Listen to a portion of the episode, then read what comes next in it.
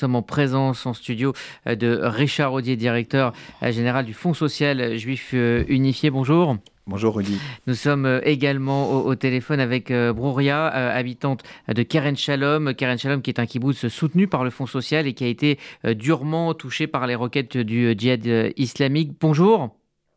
Bonjour. Merci d'être avec nous. Je crois que votre domicile a été touché ainsi que votre voiture. Racontez-nous ce qui s'est passé pour vous. Hier, vers midi, il y avait une alerte et il y avait 3 roquettes qui sont tombées, une carrément sur notre chambre protégée et 2 à l'entourage de la maison. Mmh. Donc, les petits morceaux, la voiture a été perforée, les murs, les fenêtres, partout, même par le plafond, il y a des morceaux qui sont rentrés.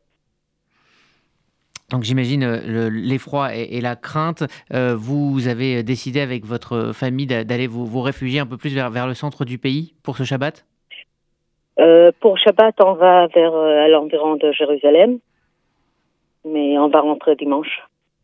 Cette menace des roquettes sur les localités proches de Gaza est une menace quotidienne avec laquelle vous vivez depuis plusieurs années. Est-ce que cela est différent ? Est-ce qu'on passe un cap quand une roquette touche votre maison, votre lieu de vie ? Non, c'est pas différent. Nous, on habite à Kerem Shalom depuis 2004. Et je dois avouer que même maintenant, après que la roquette a touché ma maison, on se sent plus en sécurité qu'avant. Mmh. Et on est une communauté très spéciale à Kerem Shalom, et très unie.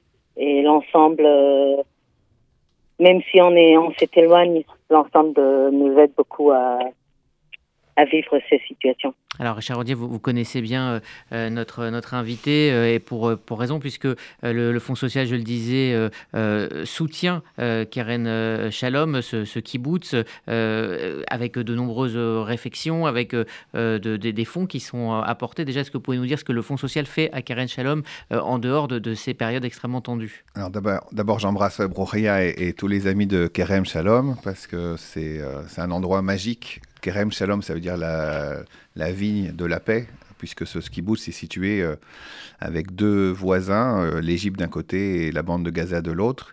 Et c'est un endroit magique au sud d'Israël, avec un kibboutz qui est pluriel, c'est-à-dire qu'il y a plein d'origines, à la fois de la Shomer al Saïr et puis les anciennes personnes qui habitaient dans la bande de Gaza et qui sont venues, comme Bruria, il y a 10, 15, 20 ans. C'est un endroit qui, comme le dit souvent les habitants, n'ont pas le temps d'entendre la roquette, les alertes de roquettes, puisque une fois que l'alarme sonne sur leur téléphone, les roquettes sont déjà tombées. Et c'est ce qu'ils vivent depuis 2-3 jours. Et c'est vrai qu'on a décidé, grâce à un legs d'une dame de l'Est, Madame Miropolsky, d'aider le kibboutz à reconstruire des structures de protection pour la partie civile du kibboutz, c'est-à-dire un lieu d'accueil pour les enfants. Ça a été initié. Et puis derrière, on a développé, grâce aux dons, d'autres activités pour refleurir le kibboutz, participer à l'environnement. Et c'est pour ça qu'on a associé des campagnes de collecte aussi pour eux. J'y serai dans une semaine. Et c'est vrai qu'on a plein de projets avec le kibboutz qui est comme le dit Bruria, c'est un endroit magique puisque c'est tout le rêve sioniste qui est là. C'est-à-dire que c'est refleurir le désert, c'était le rêve de Ben Gurion, c'est de conquérir cette planète dans un lieu difficile. Et puis, c'est des habitants qui ont la diversité du peuple juif, de toute origine, de toute croyance. Et c'est un endroit qu'il faut protéger puisque vraiment ses voisins parfois sont difficiles. On les voit du kibboutz, c'est-à-dire que derrière, il faut bien s'imaginer que c'est un peu comme un périphérique, l'endroit où habite Bruria. Vous ouvrez la fenêtre, alors il y a malheureusement des murs de béton, mais il y a quelques trous derrière ces murs de béton et on voit la bande de Gaza. Et il faut les aider parce que Bruria, c'est vrai qu'elle est le symbole de cet endroit. C'est-à-dire qu'elle est toujours positive. Mais je crois que le rôle du Fonds social, c'est d'être à la fois un soutien moral, mais aussi financier pour ces personnes, pour qu'ils puissent vivre calmement et en paix. Alors justement, Richard Odier, dans ces moments de crise, que fait le Fonds social pour venir en aide dans l'urgence, dans des situations compliquées là, où il faut... partir on a trois actions. On a un gros travail d'investissement. On devrait inaugurer peut-être, j'espère, avant Tichri, les 400-500 000 € de travaux qu'on a fait sur le kibbutz là cette année. Ça, c'est la première chose. Donc, il faut. Et ces kibbutz vont être. Ces installations sont protégées protègent des roquettes. La deuxième chose, c'est aider le kibbutz dans son activité commerciale, notamment sur son agriculture. Et puis, Myriam Fedida, qui est pour nous en Israël avec le FSJU, a eu plusieurs fois le kibbutz et Bruria aussi, je crois, pour dire s'il faut évacuer, on prend en charge d'évacuation financièrement.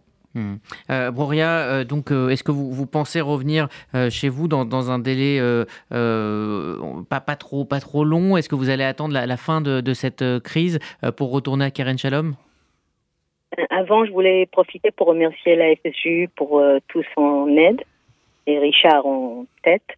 Et puis, je voulais aussi dire que la connexion humaine qu'on a avec eux et le fait qu'on est embrassé par eux, ça nous donne beaucoup, même beaucoup plus que les dons matériels. Ça nous touche et on sent que notre vie sur la frontière a une connexion avec d'autres communautés juives. Ça nous aide beaucoup.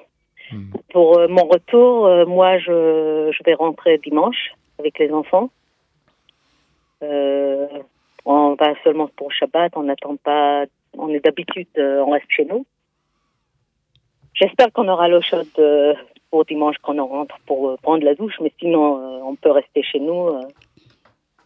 Il pleut pas, donc les trous, ça gêne pas.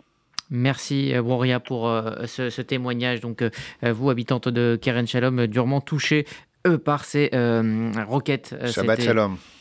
Shabbat Shalom et merci Richard.